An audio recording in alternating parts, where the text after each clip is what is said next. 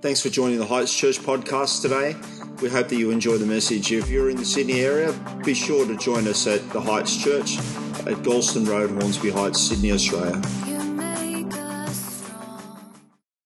Okay, so first we're reading in Romans chapter 14, verses 1 to 4. Except the one whose faith is weak, without quarrelling over disputable matters.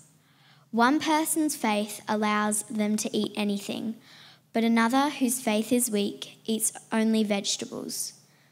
The one who eats everything must not treat with contempt the one who does not, and the one who does not eat everything must not judge the one who does, for God has accepted them. Who are you to judge someone else's servant? To their own master, servants stand or fall, and they will stand, for the Lord is able to make them stand. Then we're turning over to 1 Corinthians chapter 8, starting at verse 3 to verse 8. But whoever loves God is known by God. So then, about eating food sacrificed to idols, we know that an idol is nothing at all in the world, and that there is no God but one. For even if there are so-called gods, whether in heaven or on earth, as indeed there are many gods and many lords, yet for us there is but one God, the Father, from whom all things came and for whom we live.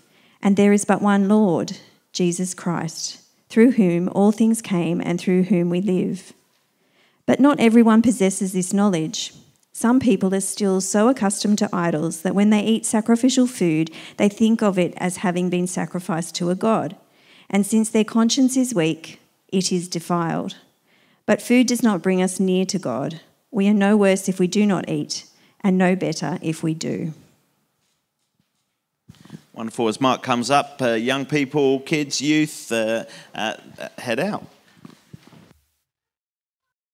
Great to have so many young people, and when they clear out, it's not so great. Because that means they all sit down. You notice that all the front seats are all clear once they move out. So, you know, adults, you need to come down front. I think God's pretty much pleased with the way I live. Kind of like this poem, believers, I believe no more, no less, that I'm right and no one else confess. I feel as I feel, think as I think, eat what I eat, drink what I drink, look only as I look, do always as I do, for then and only then will I have fellowship with you. Apart from a couple of exceptions, like when I stuff up daily, I think God is pretty well pleased with the way that I am, the way that I live, and how I define my Christianity. But there are others, you know, the others around where God is clearly displeased with them. You know, those people, you know, like if I insert my taboo there or you insert your taboo right there, those people, maybe your taboo is that other Christians have taboos. I'm not quite sure. But let's not pretend every Christian has their conscious or subconscious list that they have. But what happens when my list does not match up with your list? And Paul gives over to a whole chapter, and I think it's an actual application of the last chapter in Romans 13 where he says, to love the Lord your God with all your heart, soul, mind and strength, and to love your neighbour as yourself. And this chapter talks about how we're to love our neighbour. First, we can judge them. Kind of like playground tactics where you can bully people and have your way, where you exclude others based upon their actions or their convictions. But I think what happens in verses 3 to 13, Paul calls us to be mature and not judge people in their convictions, not to look down on others as unspiritual because they don't believe what you might believe in relation to disputable matters. Now, let's not go too far when we look at this, because there are some core issues which we firmly hold and should hold. We have two types of relationship in that love the Lord your God with all your heart, soul, mind, and strength, and love your neighbour as yourself. You have a vertical relationship between you and God. And there are core issues, and there are matters of conscience, and there's matters of conviction that you have personally with God. As you read the Bible, you will come up with those conclusions. But we also have a horizontal relationship with other people, our neighbour. And what happens is that if we are judging on a horizontal level, but also, we're told in this passage, on a vertical level as well. Paul is saying that on that horizontal relationship in regards to disputable matters. Now, let's get this right. Because when Paul uses the example in chapter 14 of a disputable matter, it is to the core of a Jewish faith. We're talking food laws in the Jewish faith were not disputable matters to them. So he's actually transferred the disputable matter of a horizontal relationship of food laws, food sacrificed to idols, and said it's not so much vertical because Jesus has fulfilled all the law. Hold on to that. First of all, we need to refrain from judging. We're not to judge, pass judgment upon one another, the world's judgment. And it involves a few things, doesn't it? Judging it, criticising people. I can't see how you can call yourself a Christian and do that thing, whatever that disputable matter might be, that one that you're really clear on, but they're not so clear on. The reality is that many Christians are stricter than God.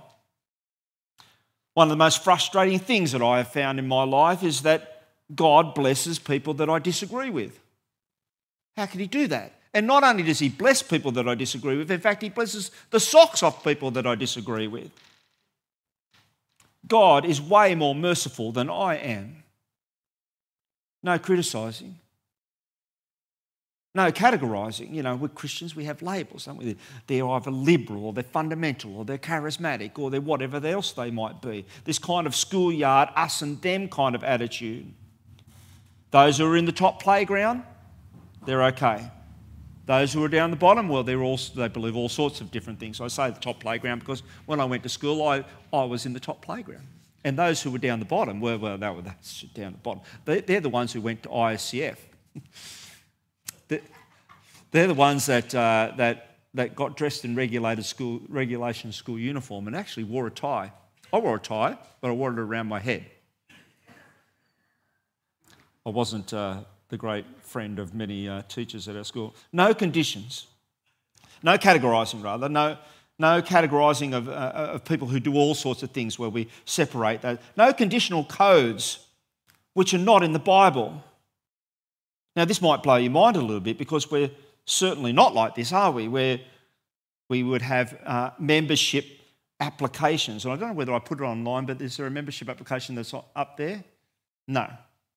Because I probably didn't give it to you, so no one from that. But there are some membership applications that have certain clothes that you have to wear. There are membership applications where you have certain colours of nail polish that are stated that are appropriate for the congregation. Certain length of your hair, which I don't have to worry about, and even places where they have boycotting of certain companies, like Disney, for example. You can't look at Disney. Actual constitutional bylaws. They can only put them in bylaws because they're not in the Bible, but we'll make them like the Bible. You have the statement of faith, then you have the bylaws underneath it with all these conditions that have on there. We're not to have conditional codes. We're not to criticise. We're not to categorise. Basically, Paul says, speak when the Bible speaks and be silent when the Bible is silent. Now, you may laugh and think, well, this can't possibly happen in a congregation. I think I've shared it before, and I'll share it again, is that when I was younger, grew up, our church over in Guymer was as packed as you could possibly get. In fact, if you didn't get there half an hour beforehand, which is absolutely unbelievable for Baptists, if you didn't get half an hour there beforehand, you did not get a seat. It was packed, and there were rows and rows of extra chairs that were put down all the aisles so that people could sit. And then generally what would happen is all the rows of chairs that went down the aisles were filled with the people who came in late. Now, if you live near the beach and the surf's hot, guess who's going to come in late? Surfers. with sand all over their feet, with tank tops, board shorts on, often wet. How dare they do that? Come into the house of God with sand, with board shorts and with a tank top. They stopped the service one night and said, we can't have this anymore. And for the whole of the service, people argued backward and forward on whether you could come in without any shoes on, with board shorts and a tank top. Consequently, they were allowed to come in, and a lot of people left the church, divided the church because they could not imagine people coming into the congregation like that. There are things between you and God, and we've got to make sure that we're vertically solid. We're solid with what we stand for with Jesus. But Paul calls us not to judge others who are also solid in their convictions as well. And that is called growing up, isn't it? We need to learn to be Christians in a world where everything is not black and white, but there is a grey world in some areas, and we just have to accept it as being grey. But do we have a horizontal responsibility to others? And Paul says, yes. What do we do about disputable matters? And like I said, this disputable matter that he talks about is major. Food laws within the Jewish world is a major item of the law. And food sacrificed to idols is a huge thing. And Paul says to the people who are in Romans that he's writing to, remove any stumbling block that you might have from your friend. And as I said, it's interesting where it talks about a stumbling block, about the food laws. Now we need to understand what Paul's talking about here. Simply put, a stumbling block is inadvertently placing some kind of trip up or intentionally placing an obstacle which causes somebody to have doubts about their convictions. So some people have a vertical relationship between them and God, but they have all these bylaws that are attached to it all, and they're convicted about it. And if I was going to be a stumbling block to you, something would happen where I would cause you to question your deep conviction, in fact, so much so that you would actually not follow your deep conviction. And if that's the case, you are sinning because you are deeply convicted in your vertical relationship between you and God, that I would come in and trip you up. Therefore, in Romans 14, there's two groups. Group one, they had the hang-ups, and that was they wanted to see the Jewish food laws kept, the regulations on drinking kept, the regulations on holidays kept. And their thoughts were probably due to those Jewish influences, that their convictions about the Jewish law, that they needed to keep all that. In the area of eating meat, Jews thought unclean food, food sacrificed to idols, made them unspiritual.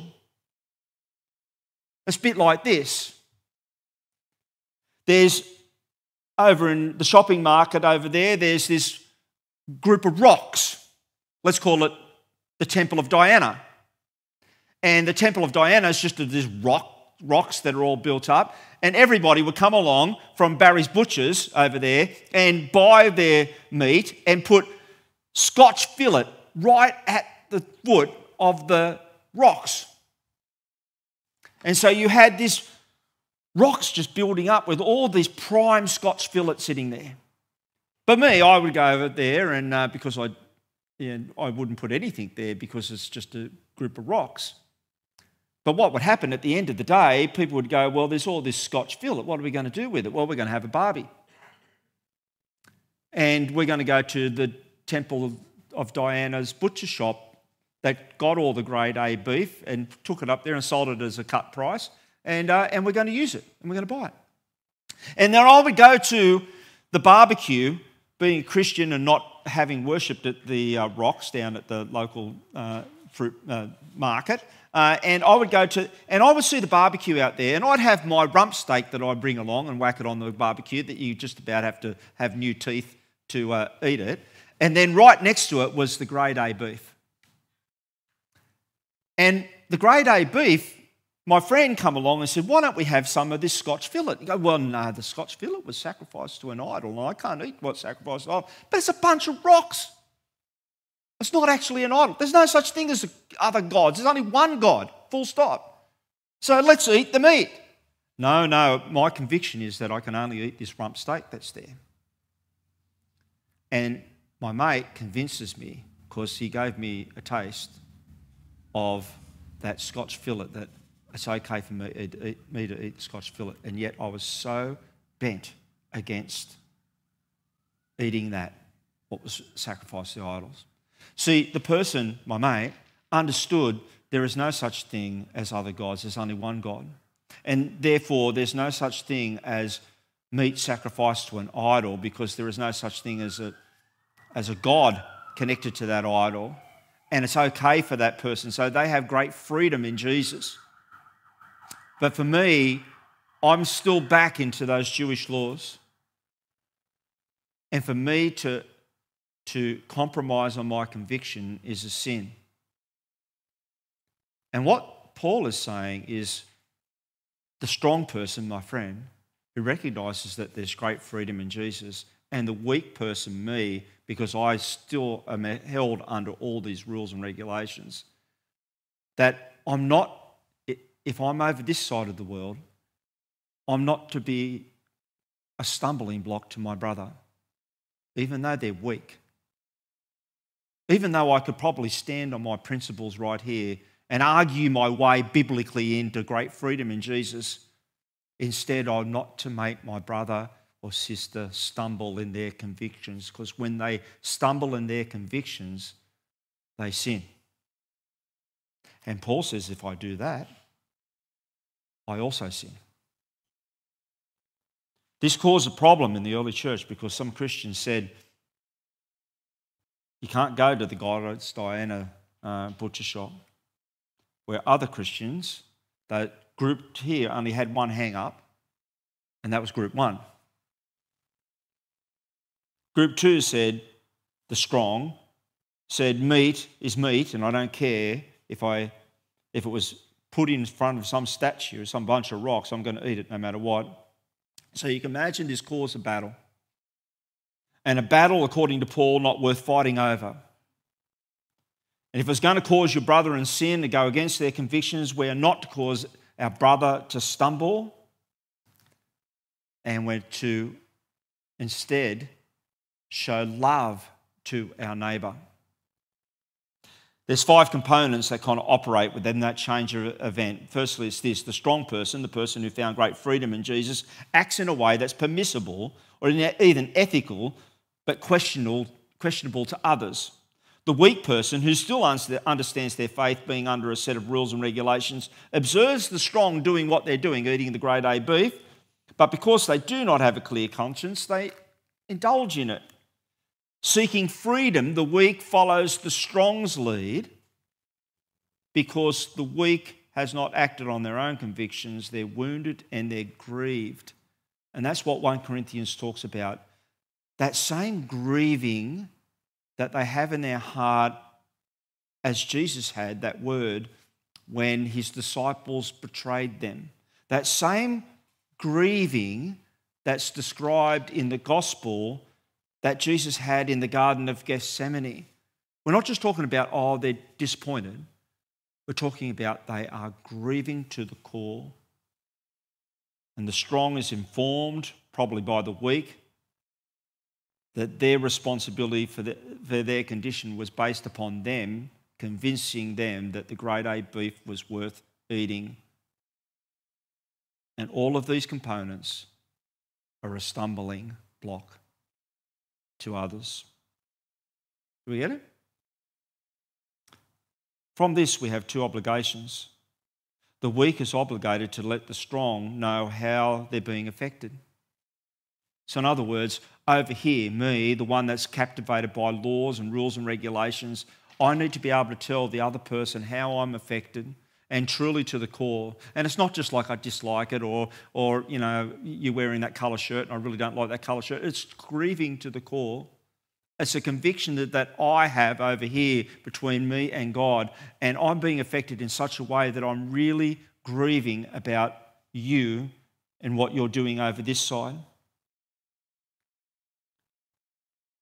But what happens is this, is that the strong has an obligation, the strong over here has an obligation to curtail their freedom for that other person's sake.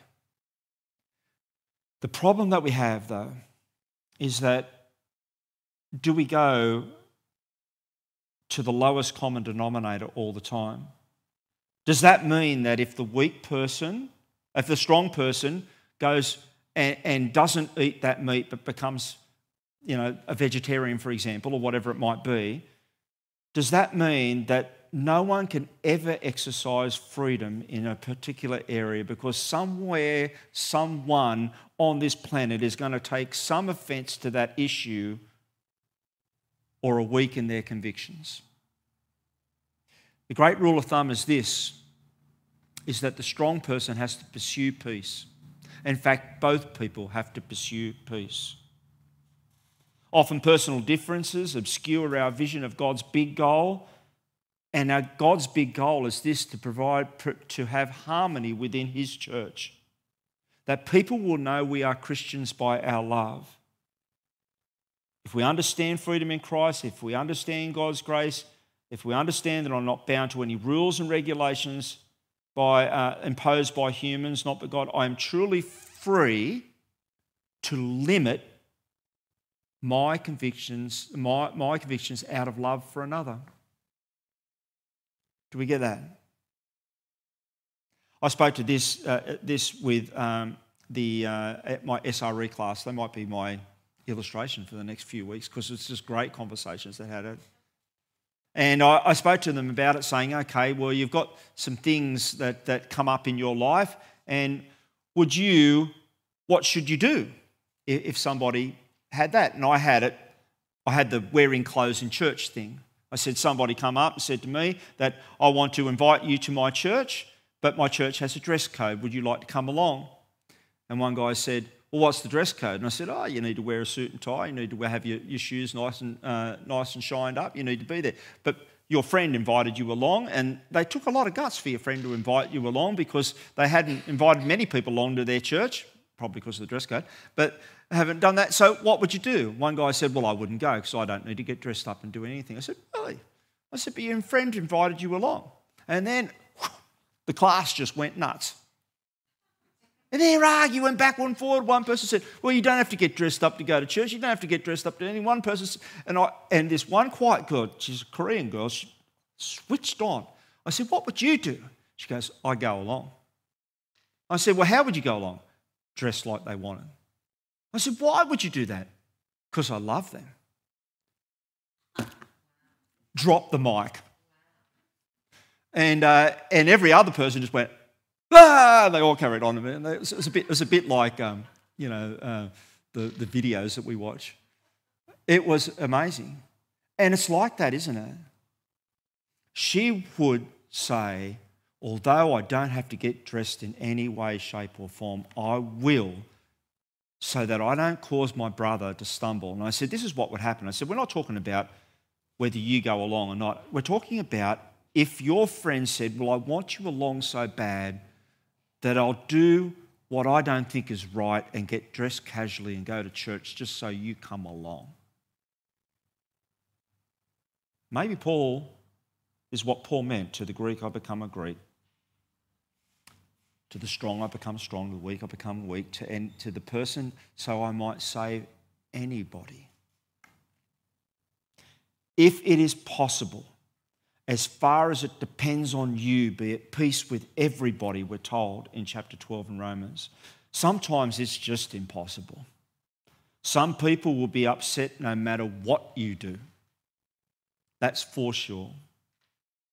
And if we're not careful, the whole question about whether something is acceptable or not is settled on the basis of the most narrow and prejudiced view of people in the church. But as far as it depends on us, we are to be at peace with all people. Pretty soon,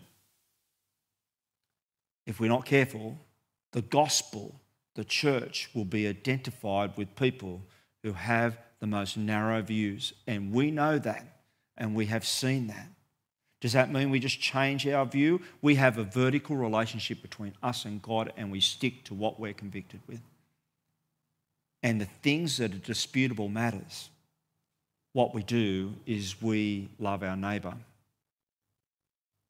Sometimes that's difficult to do. One commentary put it this way: it is a good thing for people to indulge in their liberties. It makes those who are not free raise questions in their minds, especially when you see that kind of indulgence is linked with a godly person who you admire.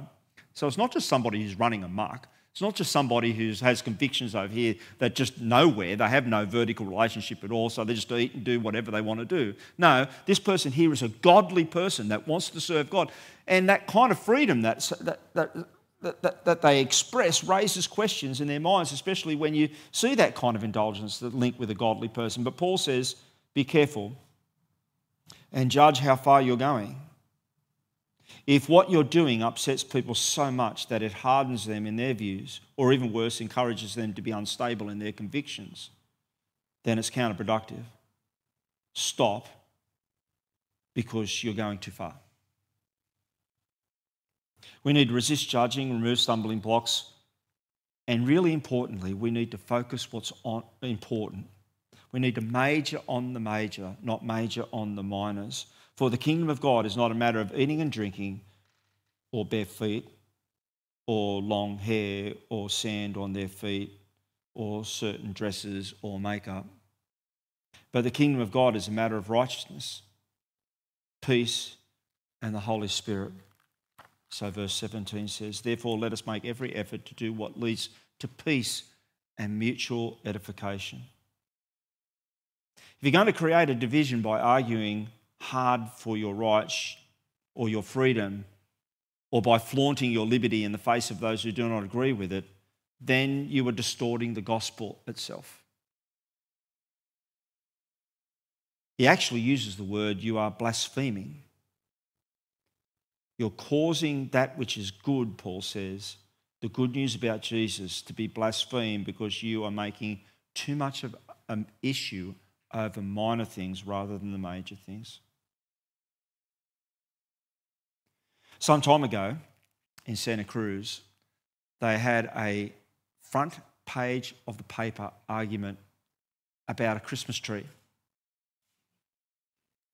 It was an amazing thing. What happens is some people within the congregation thought that they should not have a Christmas tree because it's a celebration of some sort of pagan festivals and pagan traditions, and other people said it's a Christmas tree.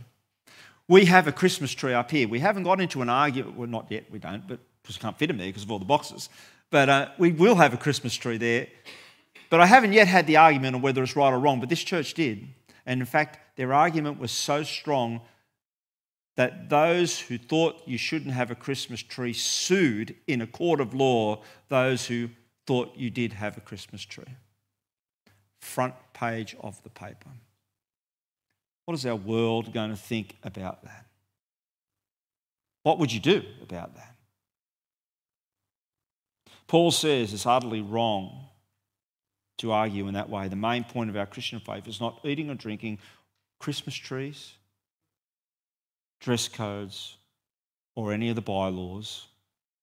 The main point is righteousness and peace and joy in the Holy Spirit. Now, I don't know what your disputable matter might be. I know over the years I've had several disputable matters. One person, because, I often open up my mouth and put my foot in it.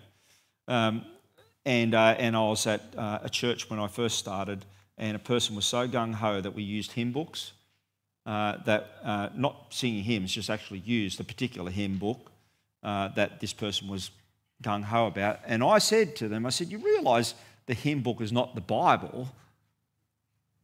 Well, let me say, the little young youth minister at that time got put in his place by the rector after the person left. See, we need to enjoy our liberty, but only if we do so in a way that doesn't destroy peace. We need to resist trivial debate. We need to be more of an evangelist about Jesus and Jesus dying for us on the cross and rising again and living with you in the Holy Spirit in your life than we are about whether we should eat or drink something, whether we should have lasagna tonight or chicken. And by the way, we're having chicken.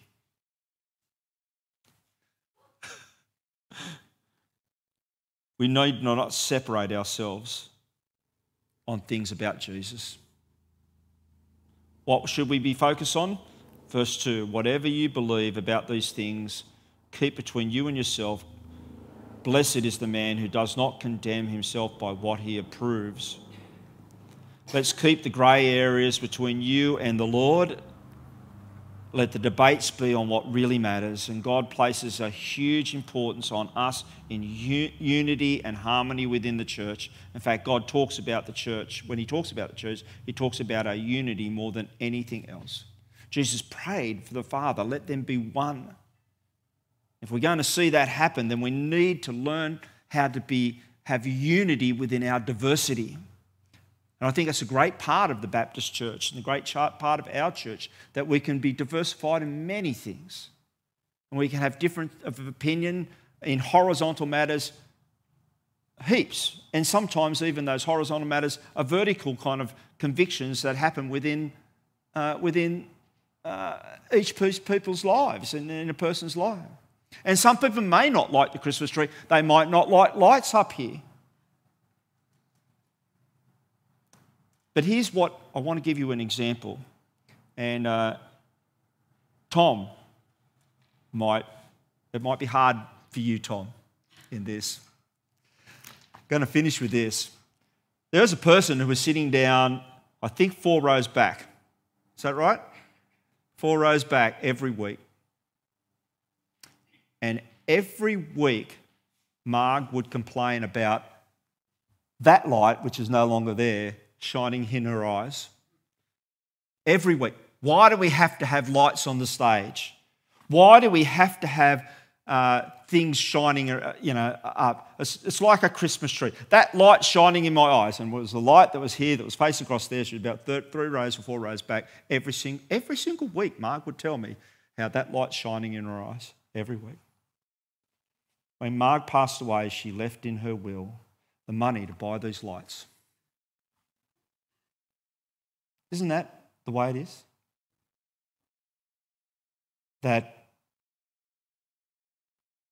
in all of that disputable matter, Marg knew that that was just her, and that whatever way the church is going to go and whatever the way that people thought that happened is not worth dividing this world over.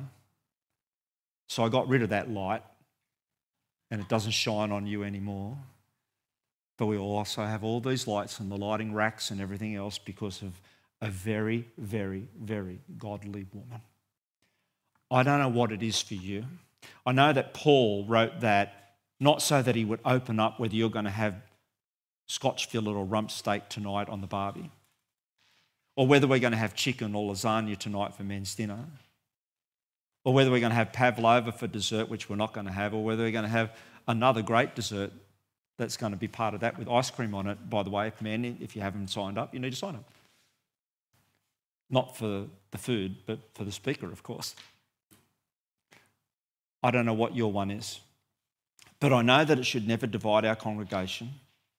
And I know that if you find liberty in Jesus and you feel as though that it doesn't really matter that someone has whether someone has a set of rules and strict rules and regulations that I'm going to go and do what I believe I should do under God, that's great, but don't break fellowship with that other person.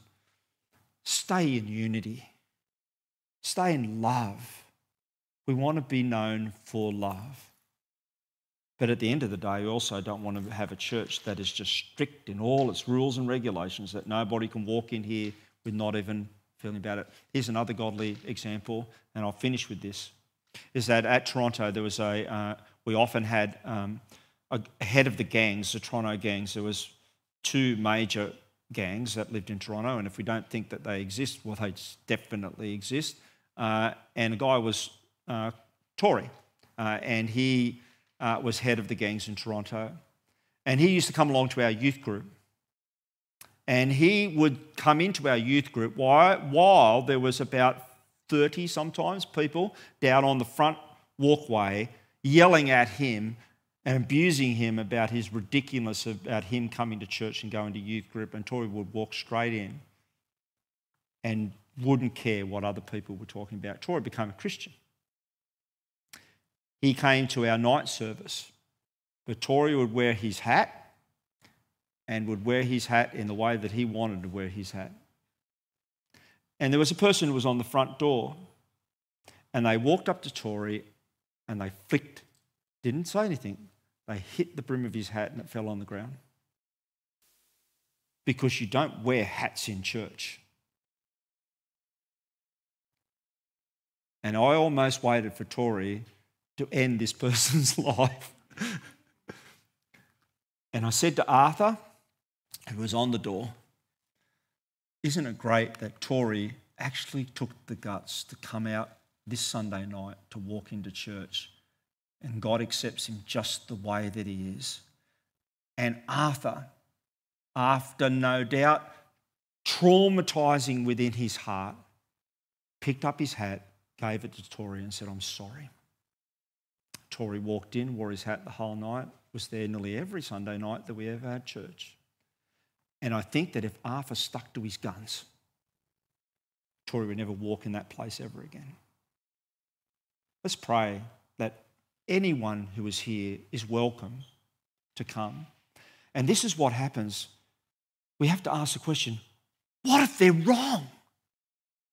What if this person who was eating meat sacrificed? What if they're wrong? What if this person who didn't eat meat? What if they're wrong? God is a big God. And the Holy Spirit convicts the world of sin, righteousness, and judgment. And we are to pray that God will work on the hearts of us all, no matter what we believe, so that we would all be led by the Holy Spirit and do what we know to be right under God's eyes. Amen? Let's pray.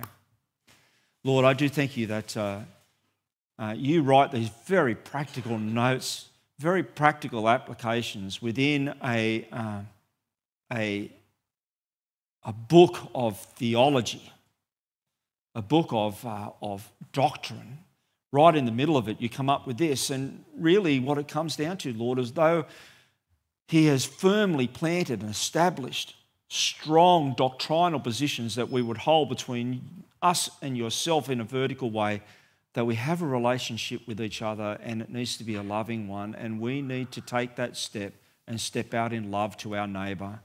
Help us to do that, Lord, while you work on our hearts, whether it's on either side, what it might be. But Lord, work on our hearts in such a way that we see our neighbour through your eyes, the one who ate with sinners, didn't impose rules and regulations, but rather recognise that the Father, God, through you, through your Spirit, would work on people's hearts so that ultimately we would give glory to God. And I pray for this in your name. Amen.